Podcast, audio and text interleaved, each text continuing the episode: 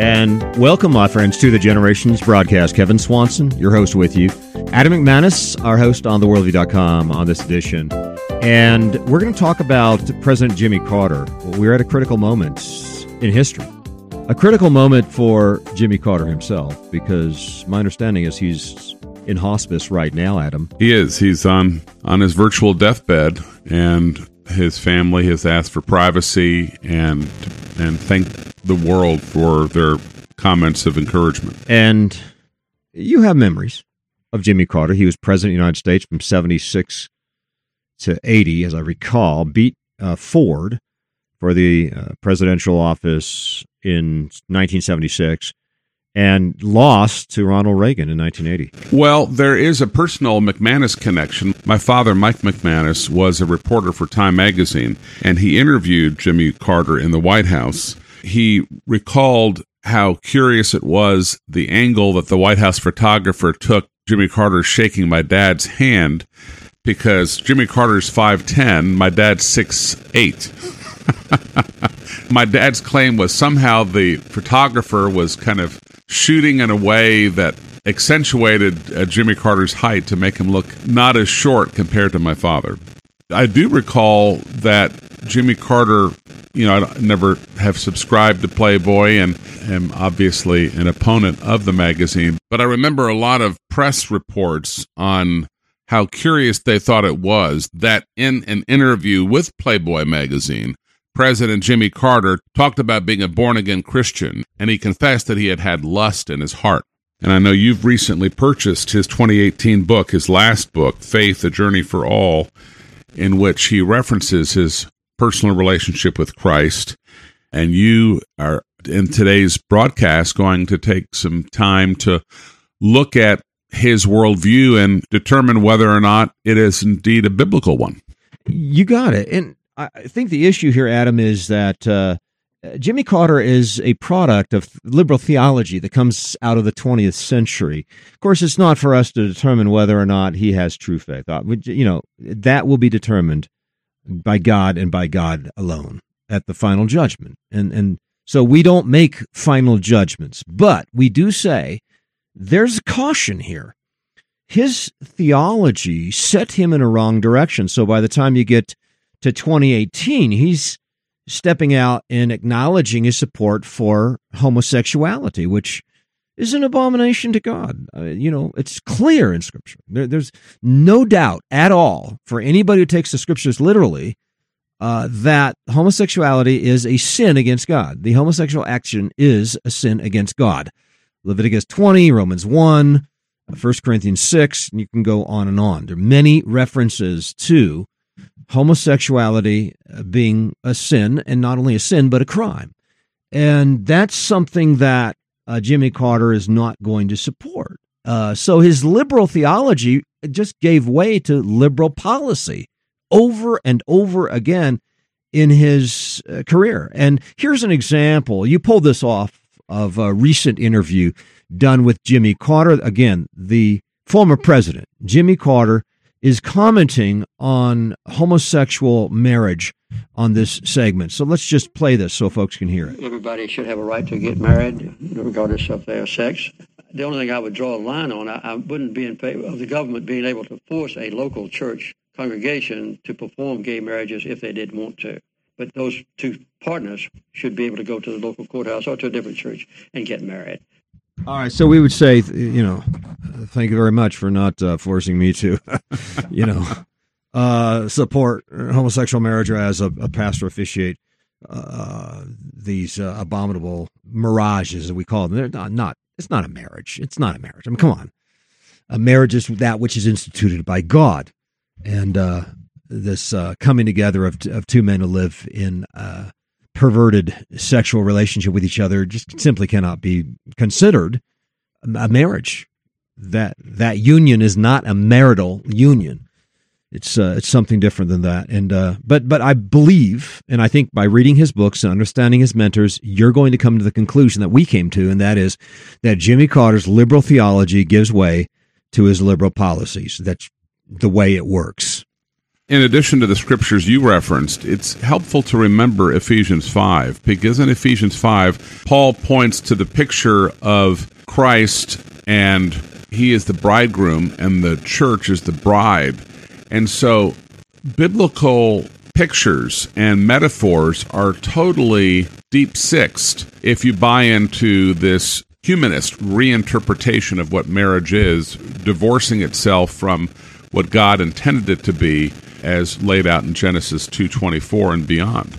And in 2018, former President Jimmy Carter announced that uh, Jesus Christ would approve gay marriage. Okay, that's a quote unquote. And that hit the media. And, you know, again, these are the sorts of things that indicate to me that he is way off base. And, uh, you know, I think at this point, we need to be praying for Jimmy Carter. He's, he's preparing to meet his maker, and he's not in good shape, spiritually speaking, as you read his books. And I'm going to get into segments of Jimmy Carter's book. In fact, it's his last book, published in 2018, Faith, A Journey for All. He, he wrote something, I'm going to say 60, 70 books. So he's prolific author. And uh, I, I went ahead and bought uh, Jimmy Carter's recent book, Faith, A Journey for All. And I didn't really want to spend the money on it, but I did. And I think we need to understand something of the worldview, the liberal theology that has destroyed so many has destroyed our country and continues to destroy churches and so many others, countless millions who have been deceived by a wrong religion. Be back with more in just a moment on the Generations broadcast.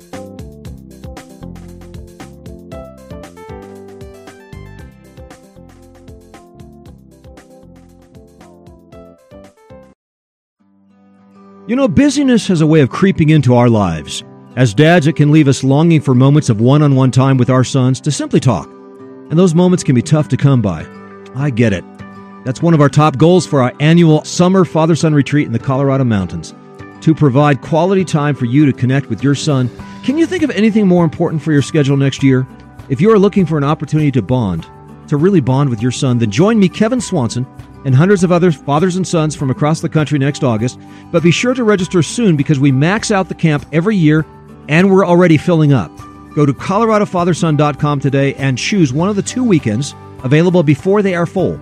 Lord willing, I will be there and it will be a great opportunity to meet you and your son. This is your chance to secure the lowest price for this event. So go to coloradofatherson.com and register today.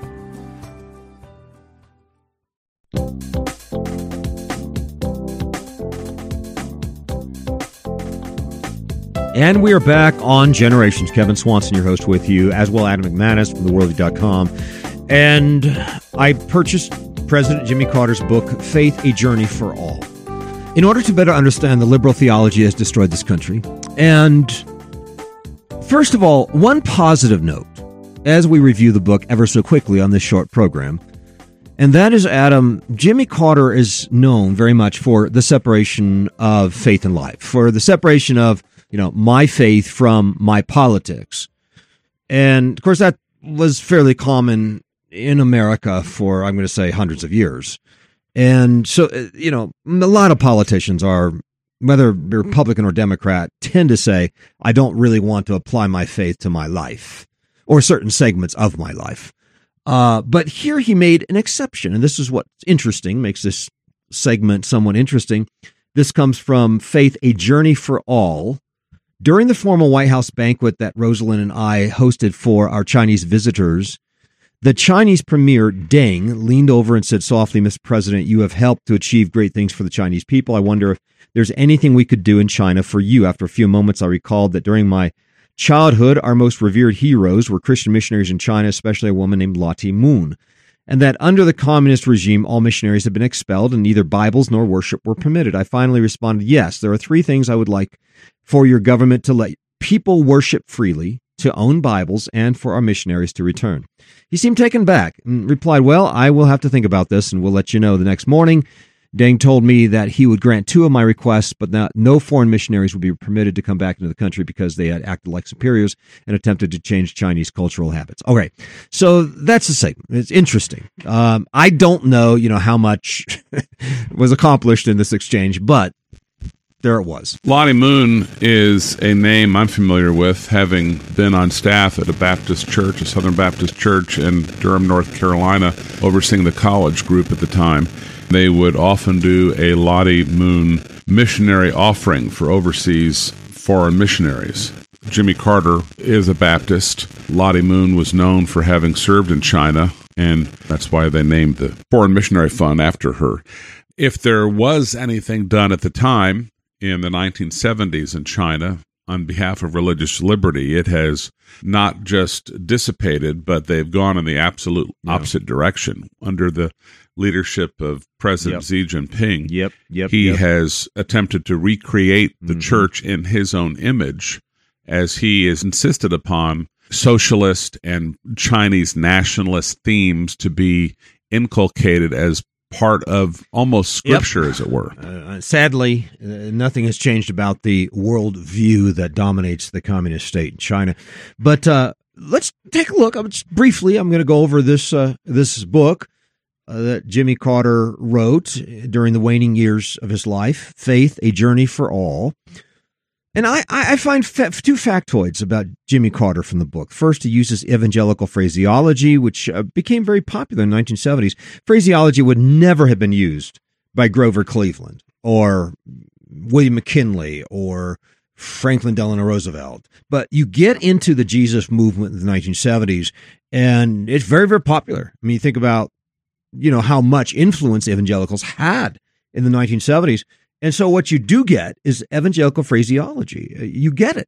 You get that in the former president's book, Faith, A Journey for All. He would say this several times throughout the book, I have a personal relationship with Jesus. So that's that's very commonly used in evangelical phraseology. But at the same time, when he's using the evangelical phraseology, he stuffs it with the wrong ideas. He retains a liberal theology. So we often find wildly inaccurate, unorthodox teachings throughout. And I, I think the, the lesson learned here is we've got to be cautious with the religious language these days. We can't be satisfied with somebody saying, I believe Jesus is my Savior, something Jimmy Carter would love to say. It's a pat little phrase, but okay, now which Jesus? And what's salvation and what is your definition of sin? And we've come back to this a number of times because I really think this is endemic to what's going on in liberal evangelicalism today. The the devil's in the definitions. You know how they used to say the devil's in the details. well, the devil's in the definitions. I love that. I, I think that's what's happening here. Well said. Well said. There is an interesting turn of connotations in 2023. I mean, just the word tolerance, for example. Tolerance used to mean that if I disagreed with homosexuality, I would tolerate that person making a sinful choice, and that homosexual would tolerate me as a Christian believing it was a sinful choice. Now, the left has redefined the word tolerance to mean that I, as a Christian, must approve of something that the Bible specifically describes as an abomination or a sin. The same is true in Jimmy Carter's book, Faith, A Journey for All, in which he is using religious phrases and language that is something that we would use and yet he means something entirely differently than than we yeah. do. And and I would say yeah. you know as another example the Mormons. When they say Jesus what Jesus are they talking about? Yeah. Uh-huh. Yeah. And let me give you another example of of that uh, in Jimmy Carter's book Faith a Journey for All. He speaks of the seven deadly sins and then he brings up pride. And you know so far so good right? We're like oh yeah good. Okay. We're on track now but immediately, you know, as he brings up pride, he said, well, that's manifested in a refusal to allow women to be pastors in the churches. What? Um, okay. Chapter and verse on that one, you know. So the equivocation or the stuffing biblical words with his own meaning is just constant throughout. He says men are chauvinists and proud if they will not hold to equal submission to one another in the marriage as man woman in the marriage equal submission as opposed to Paul's admonition that women submit to and obey their husbands, while husbands love their wives. Um, but he, you know, equates the whole submission thing. It's like, well, yeah, we all just submit to each other, and that's a total egalitarian approach. Otherwise, if you don't take the egalitarian approach, you're sinning against God. And that's my definition of sin. And now you better repent of it, big boy. You know, so again, he's making it up as he goes. Ethics is whatever the zeitgeist says it's going to be at the moment, and he's going to read that into the Bible. Now, his theological roots are found in Karl Barth and Emil Brunner, the ideas that led up to neo orthodoxy. Now, Barth held that the Bible contained the Word of God and that the Bible was full of errors, but that God would somehow use Scripture to enable a personal encounter with Himself. It was a halfway house away from heterodoxy. The liberalism of the 19th century was, was just awful completely destroying the faith. But this was the halfway house that was supposed to salvage the faith in the 20th century, but it didn't. It led to liberal theologians. And like Reinhold Niebuhr and Paul Tillich, these two were Jimmy Carter's mentors, all right, his theological mentors, Reinhold Niebuhr and Paul Tillich. Uh, and we'll get to that in just a moment. But Jimmy Carter also just loves J. Stephen Gould, and you know who he is, right? The evolutionist and and he says he believed in evolution. Evolution's really big in his worldview. Absolutely, the evolution of man and all the rest. And he even says he believes in the evolution of ethics or morality, that man will have to evolve morally. The Ten Commandments he sees as part of this quote developing morality. Now I say that, and you're like, um, um, um, that's bad, right? if I was to tell you, you know, the Bible's got some good things, kind of an evolving morality, and we need to get to the point in which, you know, we we're, you know, using homosexual marriage and all the rest. And these are the roots of that. This is this is why Barack Obama. This is why Jimmy Carter. This is it. It comes directly from Niebuhr and Tillich. It comes from J. Stephen Gould. It comes from President Jimmy Carter, who's one of the, you know, country theologians. He's, he's, he's got a winsome way of just writing and presenting himself. Um, but wow. I mean, think about how horrible that is to, to find that morality itself is something that's supposed to evolve. Horrible, just horrible. He has irresponsible, inaccurate, outrageous, heterodoxic statements like this Jesus is worshiped not because he was perfect and without sin, but because God was present in him. Now that's just, you know, forget that.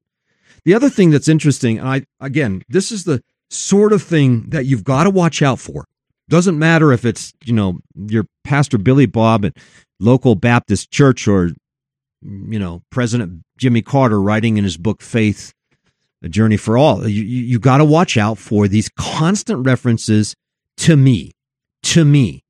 You know, I read this at the beginning. Uh, he said, To me, Jesus Christ is not an object to be worshiped, but a person and a constant companion. Now, ah, there's an ouch. To me, but but the point is, he's saying it's to me. That's the way I want my Jesus.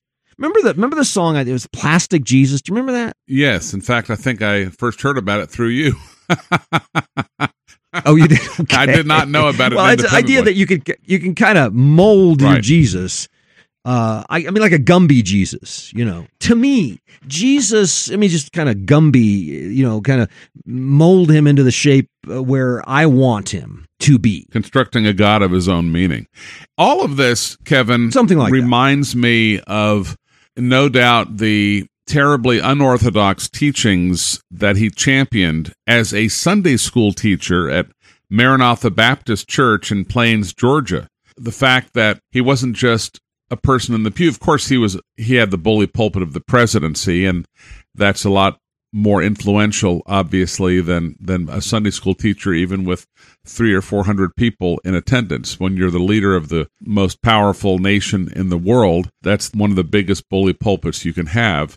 Unfortunately, he divorced his Christianity from his service in office, number one. And number two, he divorced the Bible from his construct of Christianity. So it was a double divorce. It's scary. This kind of stuff is scary, you know, because you're you're going off the deep end.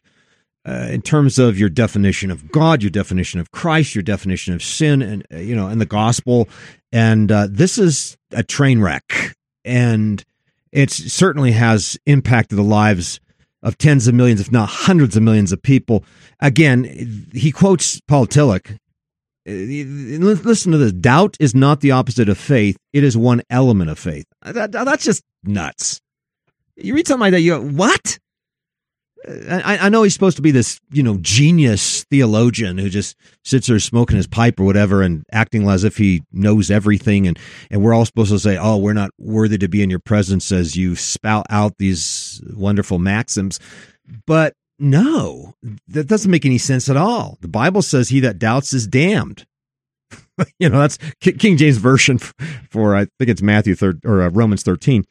Um, but uh, but let me say this also: these theologians, uh, upon which uh, the former president of the United States has uh, uh, formed his own theology and, and been deceived terribly, are guys like Paul Tillich, who taught for many years at Union Theological Seminary in New York. According to his wife Hannah, who wrote about their life together and from time to time, it's a book called From Time to Time. Uh, this guy had multiple affairs. He was promiscuous. I mean, just a nastode.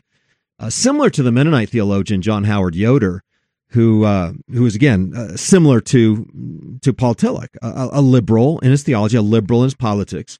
John Howard Yoder has been acknowledged as a serial sexual predator now, renowned Christian ethicist, influential, influential, influ- Politics of Jesus was his big book. Yoder abused more than 100 women during the 1970s and 80s while at Anabaptist Mennonite Biblical Seminary. So, you know, these are the sorts of guys that have formed the liberal theology of the 20th century, just awful people. Uh, Martin Luther King, Jimmy Carter, both followers of Paul Tillich. But by their fruits ye shall know them, guys. By their fruits ye shall know them. Just awful stuff. If you're a born again, genuine Christian, a follower of the Lord Jesus Christ, you're going to read by their fruits ye shall know them and know that Paul Tillich is way off the deep end, way off the deep end. These are liberal theologians that worked hard to destroy the faith from the inside out in America. Uh, they ate out the faith in America like parasites. That's how R.J. Rushdoony put it as he was describing Paul Tillich. Paul Tillich uh, spouts out philosophical gibberish such as God is beyond existence or non-existence, which is just sheer nonsense.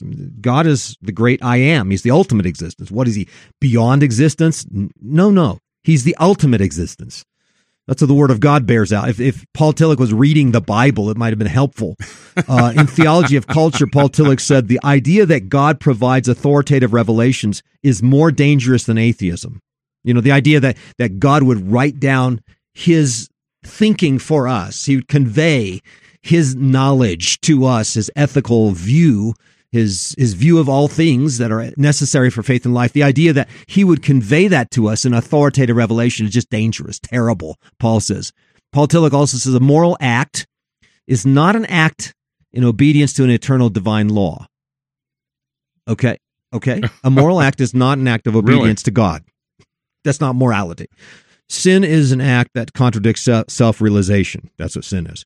So, okay, when somebody says that sin is an act that contradicts self realization, in the sort of existentialistic false religion, a me centric view of ethics, a man centric view of ethics at probably the the most self conscious, self consistent uh, way to express it. You have to say, um, wrong religion, way off. Uh uh-uh. uh You know, this is as satanic as you can possibly get.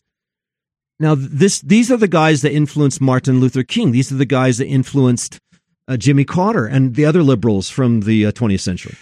Paul Tillich sounds like he's high on drugs when he says things like that. Sin is an act that contradicts self realization. Yeah, that's what I was thinking. Actually, I was thinking the very same thing. I was thinking it just sounds like John Paul Sartre, who wrote all of his best stuff on drugs.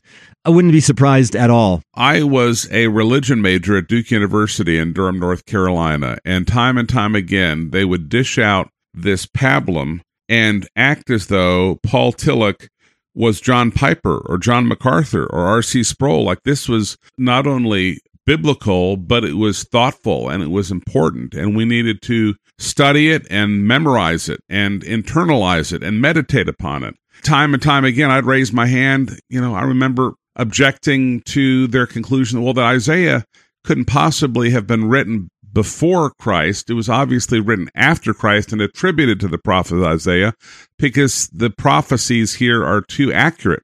And I said, well, if there is a God which you proclaimed you believe there is a God and he's outside of us and he is the divine being and he is the creator, would it not be possible for him to reveal the future 700 years beforehand, before something occurred? I would constantly get penalized on my papers and my essays because uh, I think I raised these issues. And you're yeah, bringing back yeah. some bad mm-hmm. memories about Paul Tillich, I'm afraid. well, you know, and it wasn't just Paul Tillich, it's Reinhold Niebuhr as well, who happens to be Barack Obama's favorite theologian, wrote a book called Christ and Culture. Um, and, and Niebuhr speaks of Christ as not the Jesus of history that walked in Jerusalem, uh, but rather a pure abstraction. Christ is a symbol. Niebuhr would say, Christ is a symbol both of what man ought to be and of what God is beyond man. So again, you know, what is this? It's not biblical. It's just some guy sitting there smoking something and coming up with, you know, arguably cultic statements that eventually affect a fairly high percentage of American Christians somehow or other. Niebuhr conveyed an extremely low view of Scripture in his Introduction to Christian Ethics, published at roughly the same time as Christ and Culture. Niebuhr explicitly claim that in Scripture, sharp antitheses occur, that is, contradictions. Uh, Niebuhr does not want to define sin by God's law, but uses his own arbitrary list of sins based in the word pride. Again, usually comes back to the word pride, and then pride is applied however he wants to be applied, which is precisely what Jimmy Carter does in his book. And, you know, as it turns out, the sin was anomia. The Bible says sin is the transgression of the law. That's First John chapter 4 sin is the transgression of the law. Well, that's not the way Niebuhr takes it, and that's uh, not the way that Paul Tillich is going to take it either. He says anxiety is this is again Niebuhr. Says anxiety is the internal precondition of sin. Um, where is that in the Bible? I thought man's problem was enmity with God. You know, he he missed that one too.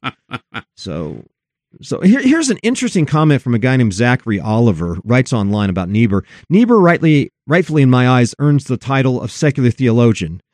Just look to Barack Obama's mention of him during the 2008 political season, and you'll see why.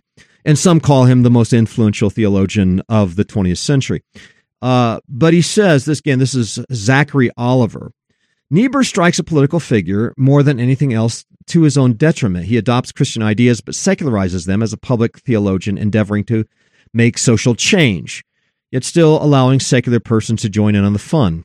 In that sense, does Bonhoeffer get what he wants, content, content without form, but this also misses the point of Christianity as a faith, rather than simply recognition of human flaws. He adopts a Barthian model with a political air, but that still does not solve the problem of authority. Why should Christianity be the particular way in which social change comes?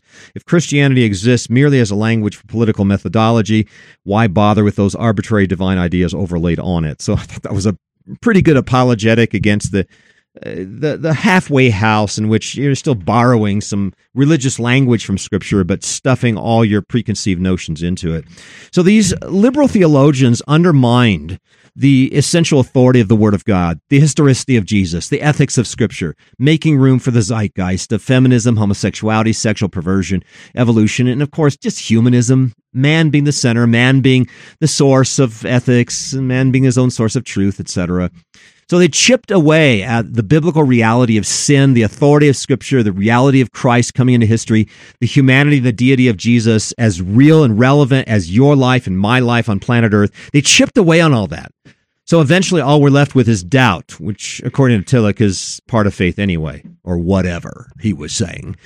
But friends, we, we, we must insist on God speaking through his word, entering our world, creating our world and then entering our world, that God really was offended by real sin committed by breaking his real law, in that he had to send his real son in real human flesh to die on a real cross, to shed real blood for our real sins, so that we would really be saved, and so that we'd really be glorified, and so we'd really go to a real and new heavens and new earth at the end. Okay, so that's it. That's that's the story.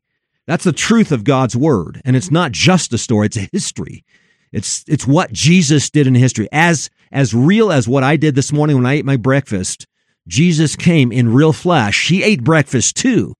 He died on the cross, absolutely, rose from the dead, and he's on the right hand of the Father and will rule until his enemies are under his footstool, including all this bad theology.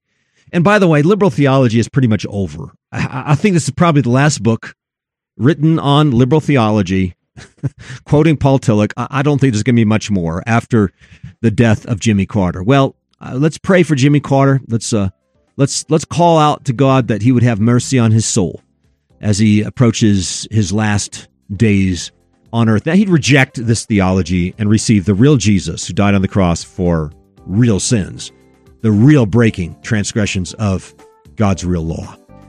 That wraps up this edition of the Generations broadcast, friends. Uh, I have more on this, on what happened with neo Orthodoxy, what happened with the liberalization of theology over the last three centuries in my book, The Rise and Fall of the West.